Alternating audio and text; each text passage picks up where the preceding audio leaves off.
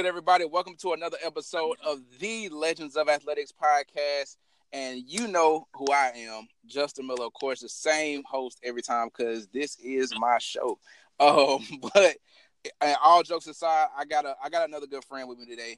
Uh, most of my guests so far have been great friends.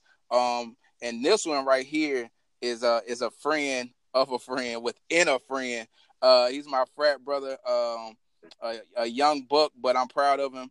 Um, a guy that's doing big things um, in the strength and conditioning world as, as well as life, and um, that's none other than Dre. Well, my my work, Dre Ward. Um, Dre, I'm gonna let you do an introduction of yourself, and then we'll we'll we'll we'll uh, jump into it a little little after that. So yeah, uh, for all you all out there, my name's Dre Ward. Uh, like Justin said earlier, we're uh, we're frat brothers, plays the same chapter at the Mississippi State University, the best university in, in America, and that's where I got my undergraduate degree. And I'm um, from Alabama originally, but obviously moved off to Mississippi um, for my collegiate um, tenure, and now I'm stationed in Cincinnati, Ohio, where I'm a assistant strength and conditioning coach for the football team at here at Cincinnati, Ohio, University of Cincinnati. There it is. Um, yeah, and for y'all to, those that don't know, it is the University of Cincinnati, like the the, the big school. Um, Dre um played. He, he has playing experience, and now he also is has coaching experience and is gaining more coaching experience as the years go on. Um, Dre, how long have you been working in the strength and conditioning side of it? So I graduated in 2016. Hopped right into my uh, once I trained for the NFL Combine and pro day and all that stuff, and that ship had ran its course. I mm-hmm. hopped right into. My, I didn't take no time off. Hopped right into my um, first internship at the University of Maryland in College Park, Maryland, where I was mm-hmm. there mm-hmm. for the 2017 season. After the 2017 season, I got my first full time job here at the University of Cincinnati. Started in January 2018, and I've been here ever since. So what? So what made you want to become a strength and conditioning coach? If you don't mind me asking. So I mean, growing growing up, I, I always like even even when I was in high school, junior high, you know, our coaches, our young coaches from in, in the city, they did a great job of exposing us to the weight room. Wasn't mm-hmm. always mm-hmm. the greatest facilities, but it was always a bench, a bar, and a couple plates, and we made do mm-hmm. what it was. So it, my first experience with the weight room was always a great one. Like I said, I I credit to my coaches for being the men in my life to show me that there's more that you can get out of if you just apply yourself and you know work. The good things come to those that work hard, and I found there was no better way to show that uh, than the weight room. And then mm-hmm. transferring to my collegiate career, I um, I walked on to the Mississippi State football team. Um, ended up earning a scholarship going into my sophomore year, and I would credit most of that was just me showing what type of person I am, my work ethic, and everything that I had during the summer training and spring training, and obviously mm-hmm. me taking that taking that seriously, taking my training seriously, and trying to become a better football player all around. It catapulted me into having a, a pretty good start to my career, and obviously made me the player that I went on to be. So I would say that the biggest thing that drove me to the weight room was just the the relationships that I built with my teammates, my coaches, and then just showing, just realizing that the impact that they can have as a coach and as a player. And I'm sorry, that's my uh, co-guest. He's in the background. But y'all gonna say if y'all can't tell, Dre's a dad too. So, but yeah, I was just saying big that, my, that. my my time and my experience in the weight room with my coaches and my teammates. That's pretty much what drove me to figuring mm-hmm. out like you know everybody goes to college and you you major in certain things, but then you just really you had to figure out your passion and your purpose. And I feel like I found mine when I was able to become a coach in the strength and conditioning field. There it is. Um, so explain um for those that may be listening, um, for those that may be listening, explain what the job of a strength and conditioning coach is, because I know like most of the times we get the over the general for most people out there that's not uh deep into that world you get the general um the general overview of it which is you know the guy that's over the weightlifting program. But what what exactly, if you could give a few details, uh, are the is the job of a strength and conditioning coach? I would say that our job entails a lot of things. Actually, I would say that strength and conditioning professional, especially at the collegiate level, and a lot of times in the high school or the lower levels, they have uh, they wear a lot of hats. So we're Mhm. responsible for making sure, first and foremost, that everything that we do is in the safety and the well-being of the, the athlete. We have to make sure that we don't do anything that'll put them in harm's way. So we have to be mindful and cautious of all the signs of everything that we see on a day-to-day basis, and just constantly just building relationships with the players to understand that you know what's what type of day you, you can see just from the look of a player whether he's having a good day, whether he's having a bad day, whether he's ready to go Mhm. just from a, a physical standpoint, not so much as mentality, but just from a physical, just not make sure we don't put them in harm's way. So I would say first and foremost, we're uh, catapult for the safety of the well uh, well being of the player. Nextly, I would say that we do we do a lot of obviously strength conditioning when it comes to the weightlifting and uh, programming and certain things to get the athletes bigger, faster, stronger, so they can perform in whatever sport they may be doing. And then lastly, just making sure that uh, they take care of the nutritional, nu- make sure they stay on top of their nutritional uh, plan.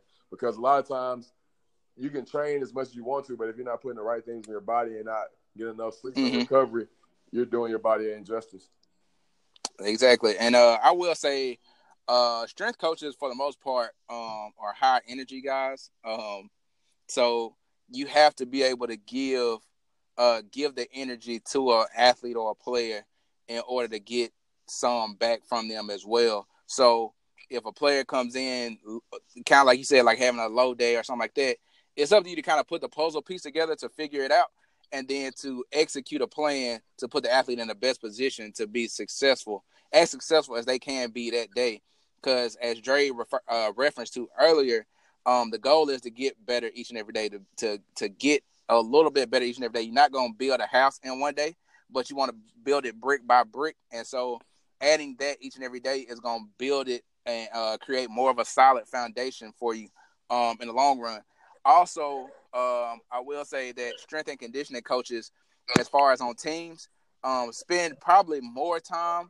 Uh, in, in most cases, they spend more time with the athletes than the actual coaches do. Uh, as far as like head coaching and stuff like that, um, just because like Dre referenced to earlier, um, being on top of nutrition, uh, making sure that athletes getting adequate sleep, um, and the proper uh, and you know the proper training, uh, following the program as as best as possible, and um, make sure athletes are hydrated and, and stuff like that. So it's a lot that comes within that. Um, and like you said, just each and every day, just being close, uh, married to it, and being close, uh, close with the players and coaches working harmo- harmoniously with both of those each and every day is a is a big part of that of that as well.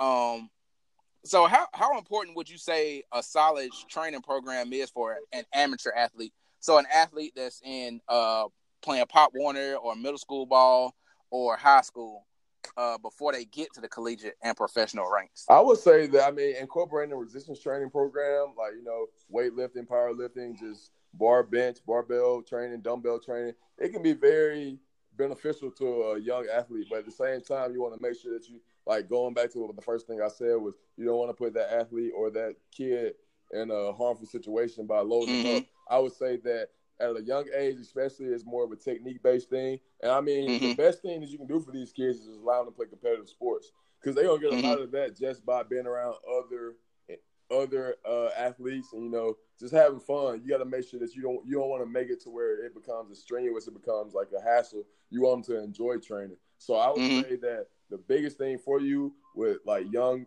middle schoolers, Pop Warner, I would say that you can incorporate it, but just make sure that you do it in a safe manner and understand that their body's still growing. So you can't train a kid the same way you would train a, a adult because I mean Exactly. their body is still growing, and you got to realize that you don't want to stunt that growth in any way, any way, shape, or form. So I would say that the biggest thing with training them is okay, and there's no no nothing wrong with training them resistance wise. But I would say that you make sure that you put them, you always have them in a safe situation and never Mhm. put them in harm's way. And the biggest thing, just make sure whatever you're doing that you can also have fun with it. Wherever Exactly. whether making them competitive or any whatever you whatever you do have to motivate your kids, but just make sure that it's always fun. I mean, and, and uh, Dre, you can tell me if you uh, agree with this or not, but uh, like you were saying, playing sports and being outside and being active are good things.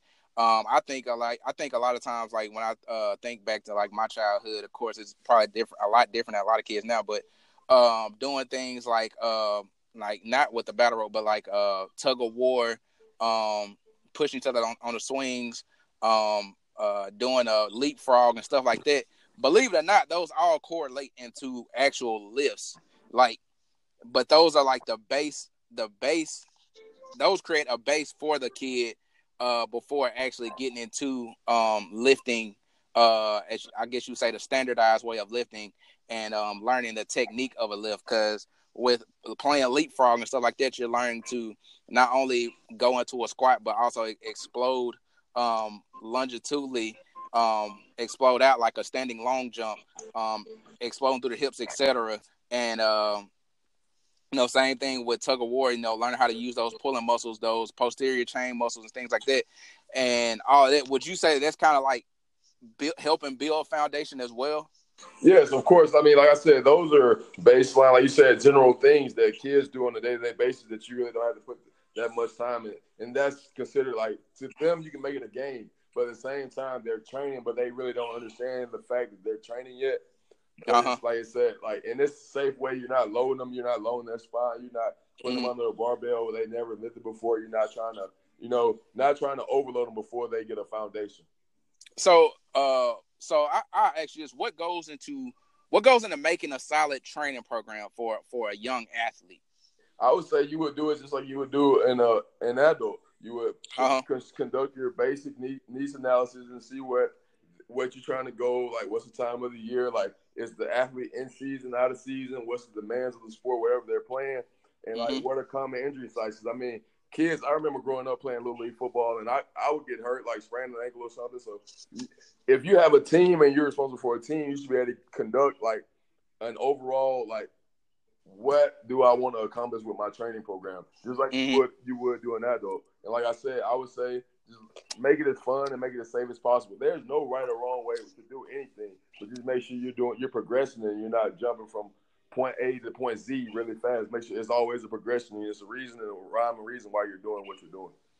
And that's and one thing he said, if you if you don't mind going a little further into detail, um, you said conduct an, a needs analysis. Yes. What exactly for somebody that doesn't know what is a needs analysis? So a needs analysis is just a basic overall what what am I trying to accomplish with my training goal? What does this athlete need to perform at the best of their ability? Like I said, you would take into account the time of the year. So whether the athlete is in season or out of season, you would take into um, the energy system that you want to use. Is the, is the mm-hmm. athlete uh, aerobic player, like a, a, soccer player or some a basketball player, or is it more of anaerobic, like somebody that can train. They don't have to go as long, but at the same time, when they're going, they're really going like an anaerobic type activity. Or what energy system are you using? Nextly, you would look at like what are common injury sites. Like this is the knees. Like female athletes, they're no matter for what age, females are more susceptible to knee injuries just because of how their bodies are made, how God formed them.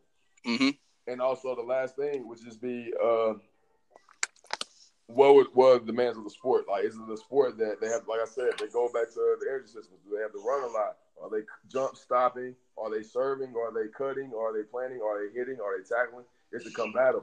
You got to take into account all that stuff before you con- conduct your program. Exactly. Um, I was I would say too. Um, you know, this is something I talk about in a lot of uh in some podcasts I've done in the past. Um, some past episodes is knowing that whenever you go to a trainer, like I know we live in the Instagram era and stuff like that. So even if you're looking at like Dre does strength and conditioning, um, right with a team, I do more so a private coaching and training, um, and sports perform. I'm a sports performance coach, so it's kind of the same and kind of different in a way, but not that different. Um, it's the same thing I tell you guys. Like whenever you're looking for somebody to train you, like if you're in middle school and high school and you're looking for somebody to train you privately, they should have some type of assessment uh, in order to put you in the best position possible. If you just go out there and just start working or working out and doing uh, many different things, it's kind of like the spaghetti technique. Like you just throwing spaghetti at the wall and hoping for a good result. Um, but you have to sit down and or whoever the if you're a trainer, if you're a coach, whatever, um, you have to sit down and come up with a good, solid program in order to meet the needs of uh, the athlete and put the athlete in the best position. Now, uh, I know Dre works. Dre, you work in a collegiate setting, so you work with a team of other strength and conditioning coaches. But uh, for a coach out there that may be listening, um, such as a high school coach or uh, a middle school coach, and you have limited resources, um, and you may not have the time to do a, a needs analysis for each and every player, um, what are some things that you may generally do in order that that you think may help um, may help them put, put put their players in the best position to improve each and every off season, in season, uh, off season, in season, uh, off season, preseason, in season, and postseason. What what's some things that you may suggest? I would say that you would do baseline testing for all your athletes. Like I said, obviously it's a little bit different at collegiate level. Like you said, we do have more hands on deck. So I understand mm-hmm. at a high school level you might not have it. But I would try to get as much information as I can before I start the training program. You can do a simple thing as I mean, testing their broad jump, testing I mean not broad jump, you test their vert, you can test mm-hmm. their baseline bench press. Hey, I, w- I would say that high school you can start with 95 to 135. How many times can they hit that? Then mm-hmm. you get a baseline number, give them working max, and then you can create a baseline of numbers so you can progress them the right way. As far as like everything else, you can also run 40s. Like I mean, you can run like sprints, like 20, wherever it is, just get a speed assessment on each player, and then you can see once you get the pre-test, the baseline testing, implement implement your program. Then at the end of the year, like obviously you should have some testing days or testing or days where you test because you want to see whether guys are improving or, or decreasing. Because I mean, at the end of the day, like that's results are what matter. Exactly. Um. So, what are the benefits of learning technique over maximal effort? Um. When I when I'm saying that, I'm thinking like I remember in middle school when we first started lifting weights, it was all about like, or in my case when I first started lifting weights, it was all about like, what's the most I can put on here and lift it in whatever form or fashion and get back up with it or bench press it or whatever. And it wasn't necessarily I didn't get into learning technique until I was in college and actually uh, being in a kinesiology program and learning these different things um, and looking at YouTube videos and looking at articles, I started studying technique. But I know when I was in middle school and high school, it was more so just like I was strong, but looking back on it, I probably could have been stronger or you know probably could have got better results if I actually took the time or had coaches that take the time to teach form and technique over just maximum load lifted.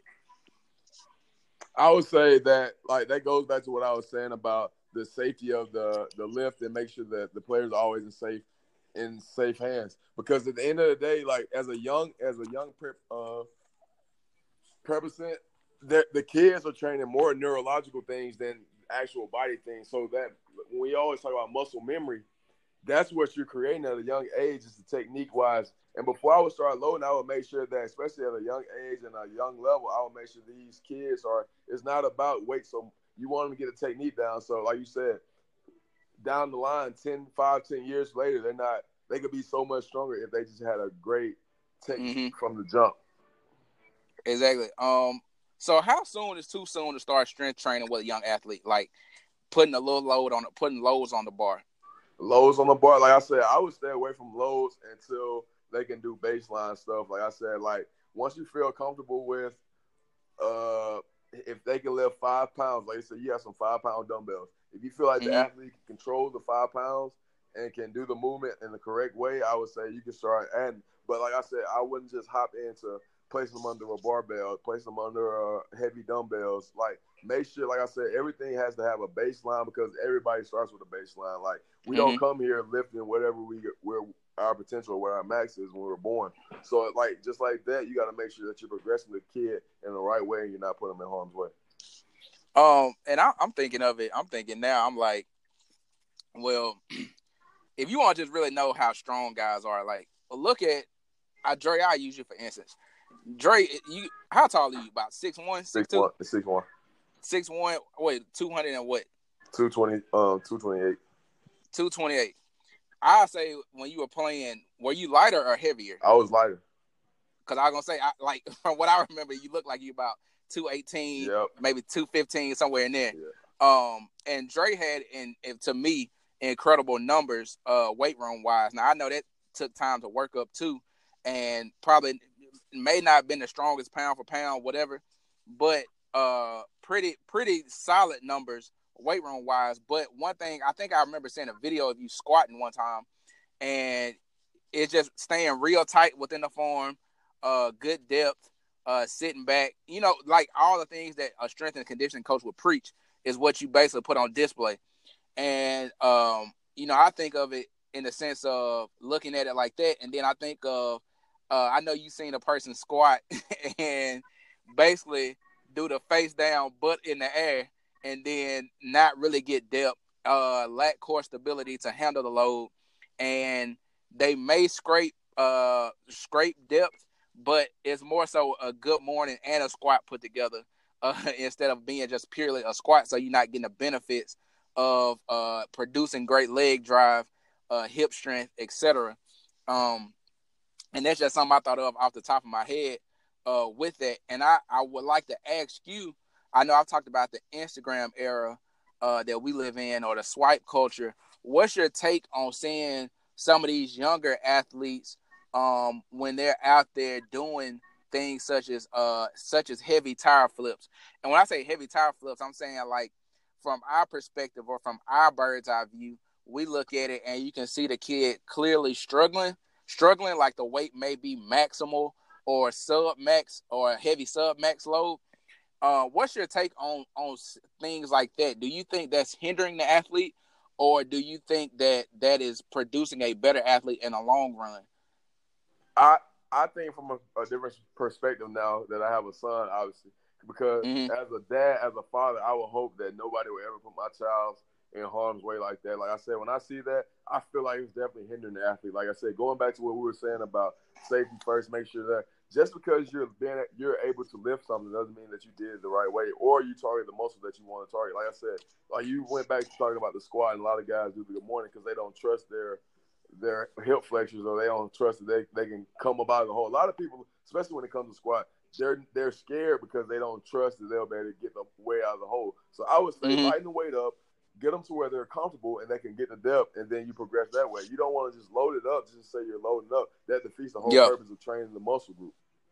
Mm-hmm. Because uh, I know even for me, I mean, I can use this as an as, as an example, and I know Dre, we talked about the uh, Westside uh, barbell uh, method or conjugate method, whichever you you choose to call it. But I know, like when I was in high school, this is crazy because I, I can clearly think it, think to it, and see myself doing this. I had two completely different stance uh, for uh, regular squat or conventional squat versus um, when we were doing box squats. So when we were doing box squats, what I would do um, is I would widen my legs as far as possible and basically shorten my, shorten the uh, the distance that I had to travel and produced um, a greater load. Of course, naturally with box squat, you're gonna squat a greater load, but uh, substantially greater load than my conventional squat. And when I would do conventional squat, I felt comfortable uh, being about shoulder my with my feet about shoulder width apart. Um, of course, my toes pointed outward a little bit, and um, that felt more comfortable. But the weight was significantly lighter. Um, do you think that, that that is something that kids should look at, like when they doing box squats and they doing uh, their conventional type squats? I would say that I mean I'm not really nitpicking. Like I said, I'm a coach and I've seen so many different type of athletes. Because you would be surprised at how many kids have hip impingements. They, they every every athlete is different physically, phys- physiologically. So you can't expect that every athlete will look exactly the same. But you mm-hmm. have to you have to understand that you have to un- understand and trust your coach's eye that okay, he's he he he doesn't look he's balanced. He isn't shifting one way. He isn't leaning another way. Mm-hmm. He's getting the proper depth. He's sitting his butt back. He's keeping his chest up upright. He's not crouching over. His, his, shoulders aren't going over. He's he keeping a vertical um, sternum, a vertical chest the entire time, vertical torso the mm-hmm. entire time. So at the same time, like, as far as your feet, I'm not really nitpicking on stance because I mean I can't say that, that I've seen multiple stances that can work. I mean I can't say mm-hmm. one one stance is better than another stance. But at the same time, you know the, the things that you look at as a from a coach, and as long as mm-hmm. the athlete hits those things, and like I said, he's not doing anything to put himself in harm's way, I wouldn't knock anything as far as the stance goes. Yeah, my thing is, uh, I mean, as far as the way I coach, um, is always comfort zone first. Exactly. then we can work. We can work out outside of that. Um, but you have to find your comfort zone. Exactly. If you're not comfortable, it ain't gonna work. I mean, it's just exactly. Not, That's why I said that um, becomes that becomes you trying because especially when they get to my, my level, where mm-hmm. where like I said, these kids have been training for who knows how long from junior high to high school. Now we get them in the college level, and we expect them to train what eight eight nine years of yeah of uh training in four years. You're trying to change up a whole technique, which we don't have a mm-hmm. time. In four years, you can't make a whole person lift a certain way. You just have to find ways to modify it and correct them ways if they put themselves in harm's way.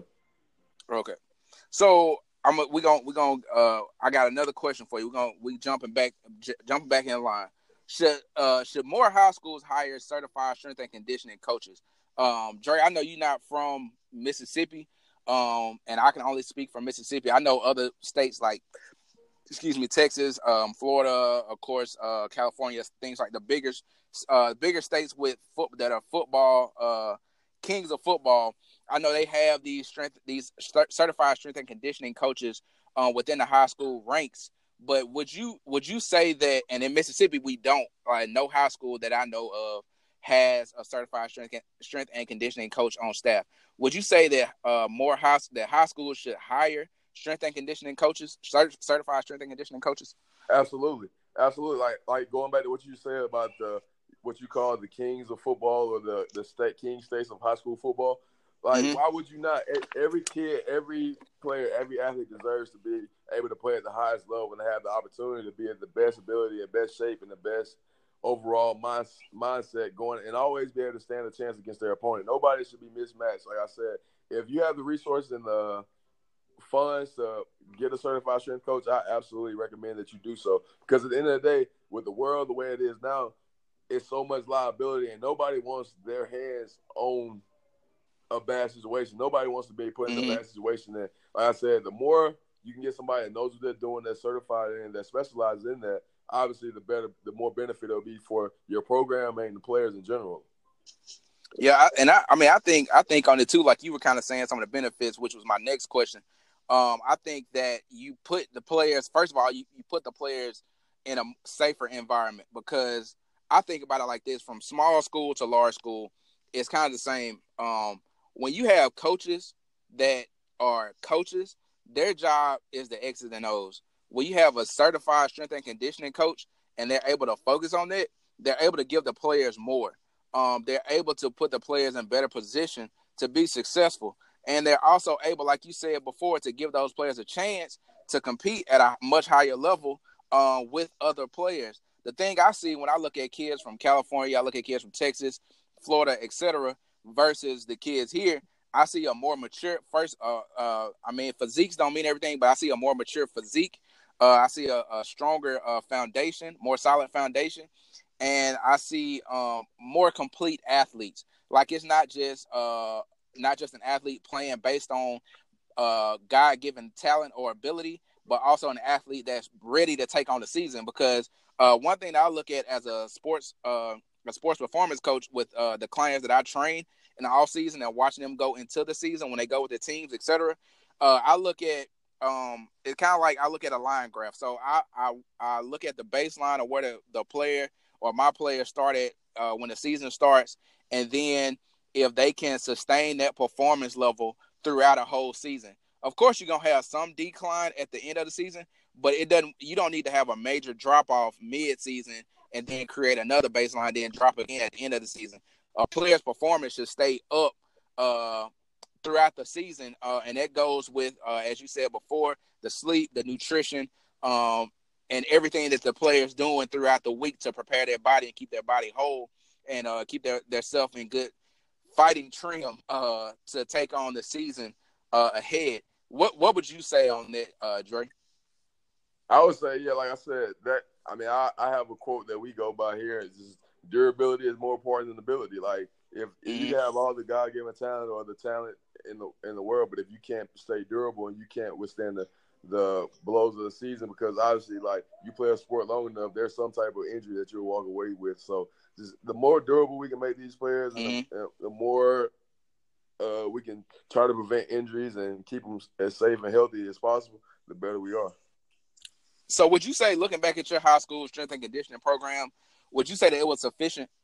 Yes, I feel like, like I said, I come from the the the coach was the coach was a strength coach, but at the same time, I had I had some coaches that had some college experience, whether it was playing or mm-hmm. just GAing or being around. So they had an idea of how a true uh, strength conditioning program should have been ran. So I would say that we did a lot of sound things. Looking back on it, I did come from a pretty good strength conditioning uh, based high school. So I will say that that did that for sure catapulted me back.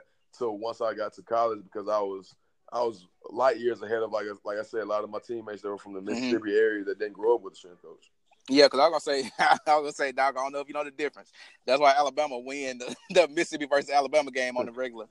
but uh, but uh, I know like looking back when I was in high school, um, the the thing that I would say that uh, our strength and conditioning program was lacking was training the uh the the goat muscles, so the muscles that you don't see.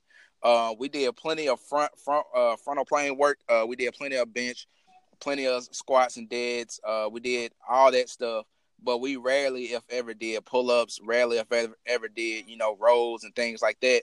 And so, um, you know, I know it was lacking in that department. And as far as changing the weight up, you know, doing things for speed versus doing things for power, um, you know, we didn't really change up rep ranges and stuff like that a whole lot either. So um, not knocking it. I mean, because our coaches did the best they could, and I went to a bigger, a big school, uh, what they would consider a big school here in, in Mississippi. I went to Tupelo, um, but you know, it was missing a lot as far as uh what we did. I mean, it was a cookie cutter program.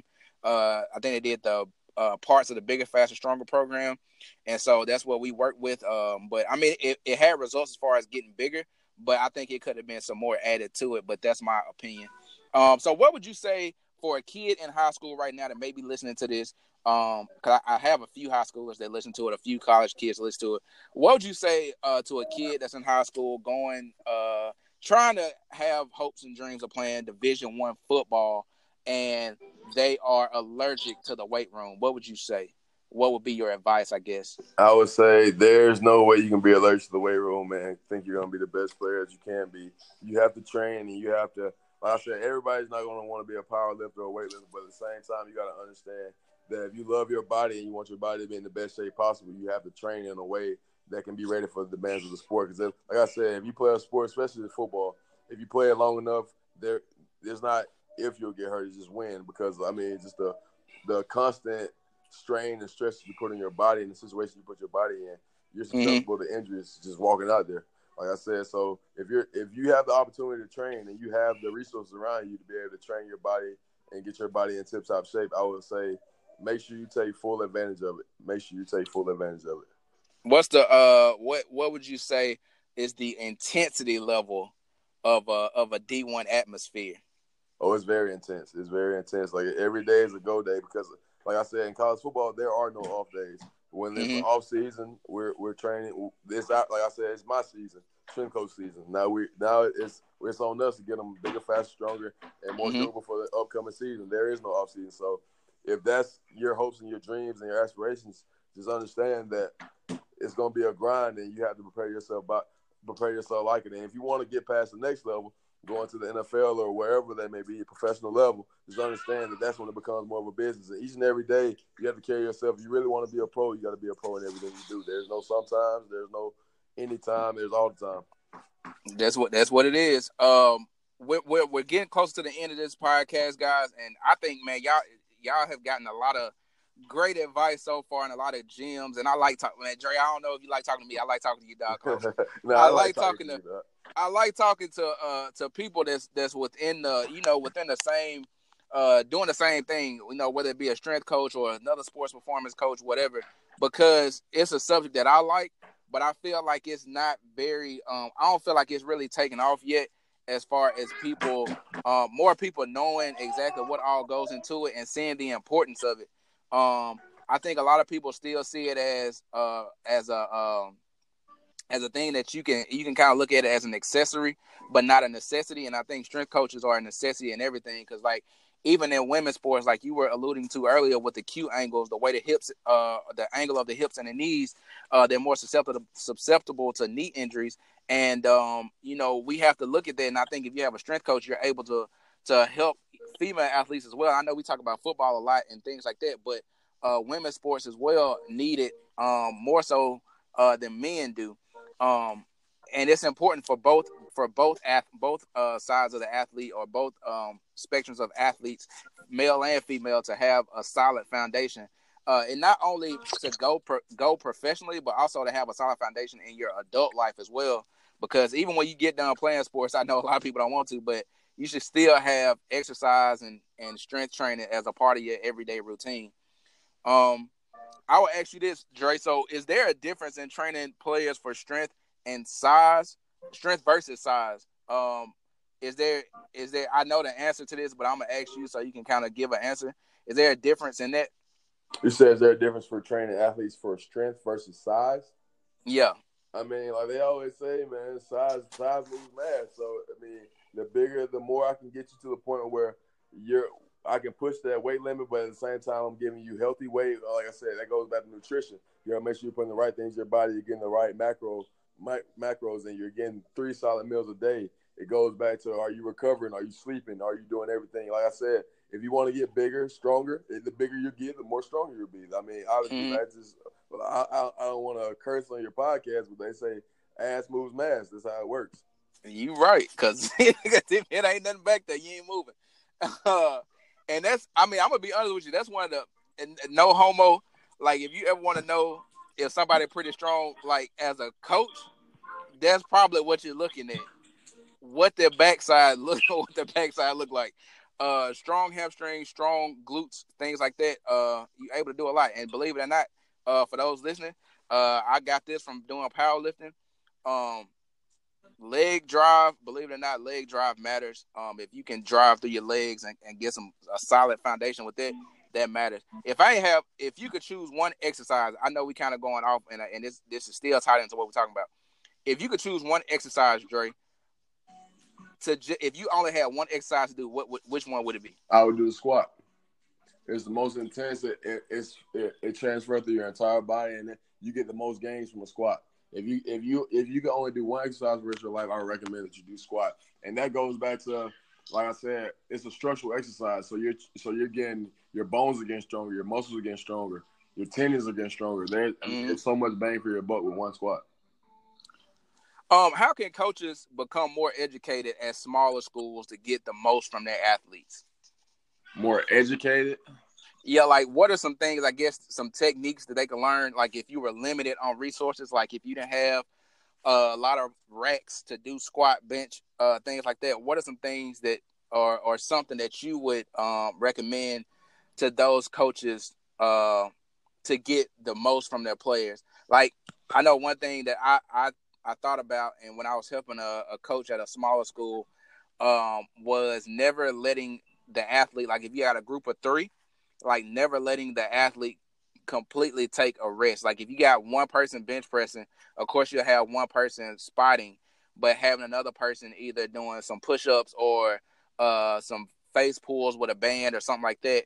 Um, it's some, it's kind of example that that I could use for for this this question.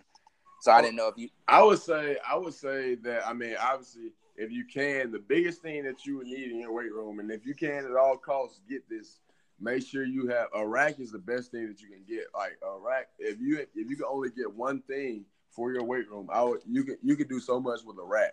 So I would say the rack is the most important thing. But if you didn't have a rack, I mean, there's so much things you can do with bands. You can buy bands. Bands aren't the cheapest things either. But I would mm-hmm. say that I mean you can do a lot of band work. You can do a lot of calisthenics like push ups, sit ups, things that don't don't require anything. Like I said, you just gotta figure out what what your athletes need and you should I mean at some point in time you got to be kind of use your brain a little bit and just make modifications as need be. Mm-hmm. Yeah, just get creative. Exactly.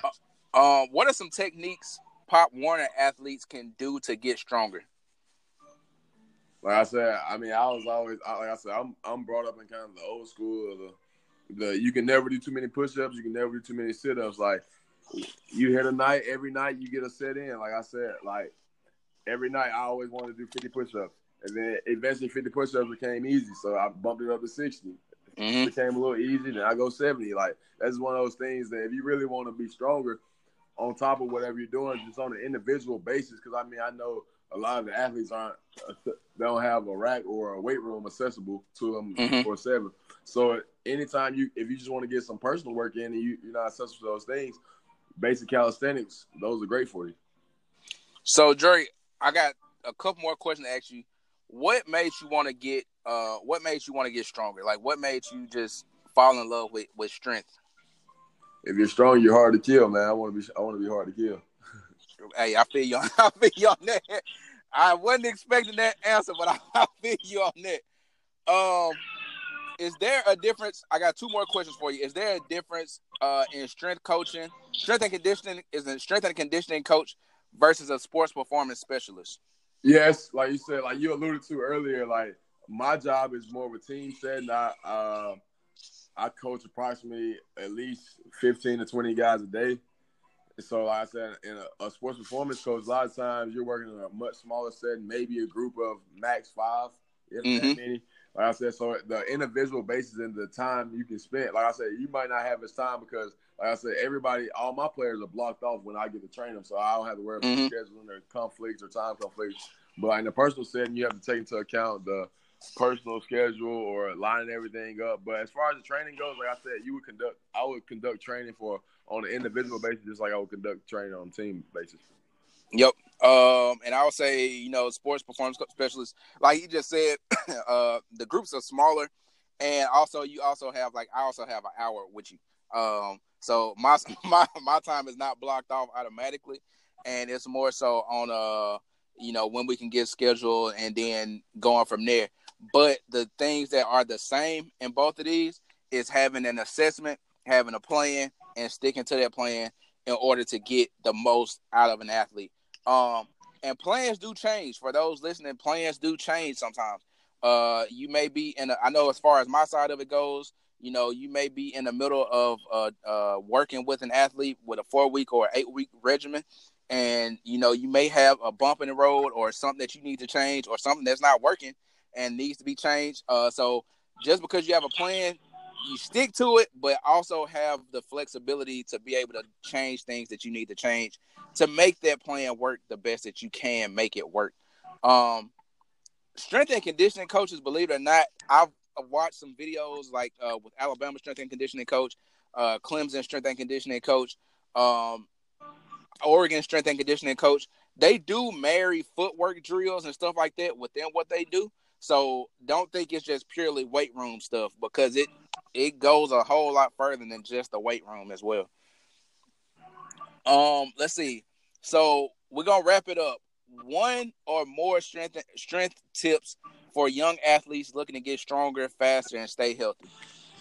I would say just whatever you're doing, if you really bought in and you really want to get make the most of your experience or your career and like you really have dreams and aspirations, just make sure whatever you're doing, you stay to it, you stick to it, you don't give up, you don't let anybody tell you from not even a weight room side. Just make sure you believe in yourself and make sure you're confident. But at the same time, going back to the your body, make sure your body is a temple. You only get one of them. So if you really want to be committed and be the best you can be in whatever sports you might be playing, just make sure you take advantage of every opportunity you can to better yourself physically, mentally, spiritually, and emotionally. Man, I can't I can't put nothing on top of that, man. Uh Dre, if people want to follow you, where can they? Are you still on social media? Yeah, I, I know am. right now. I am. I know right now during the season it may be a little different, but yeah, you can find me on Twitter uh, at Coach uh, Dre underscore Ward. That's Coach D R E underscore Ward W A R D. That, that's my Twitter handle. And if you want to follow me on Instagram, uh, I'm Dre Ward Senior at Dre D R E Ward W A R D Senior S R. Got it. Um, Man, Dre, you got anything you want to add, man? No, man. Just like whatever, whoever's out there listening, I wish you the best of luck and whatever you decide to do with your career. Like I said, this is a great field to be in, and we need more people to make a difference in these kids' lives because each and every day, not I mean, I'm not just a strength and conditioning coach. I mean, I have to be a life coach. I have to be sometimes a psychologist, but that's what brings me, gets me going each and every day because I know that I, am going to be thrown with something that I didn't expect to happen. And it's going to be my job to adapt. And as a, as a coach, the, the greatest thing you can have is the ability to adapt. So each and every day, I know it's a new challenge, but I wake up with the desire to get better and make sure I better these kids' lives on a day to day basis. And guys, guys and girls, if y'all want to listen, man, Dre is a, a, a, real success story. Um, I know we didn't really get into, and I, I, man, if y'all mind, I might have to get you on again. Um, oh no, I don't mind, man. Just let me know.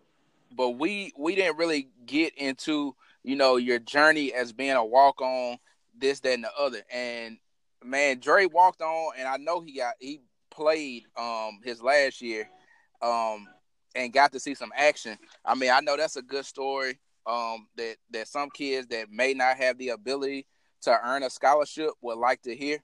And so um, we definitely gonna have to revisit that at some point if you don't if you don't mind. No, without a doubt. Um, but yeah, um, as I tell y'all each and every day, get one percent better each and every day. You can't build a house in a day. Um, do the things that legends do. Take the road that's less traveled. Um, and create your own lane.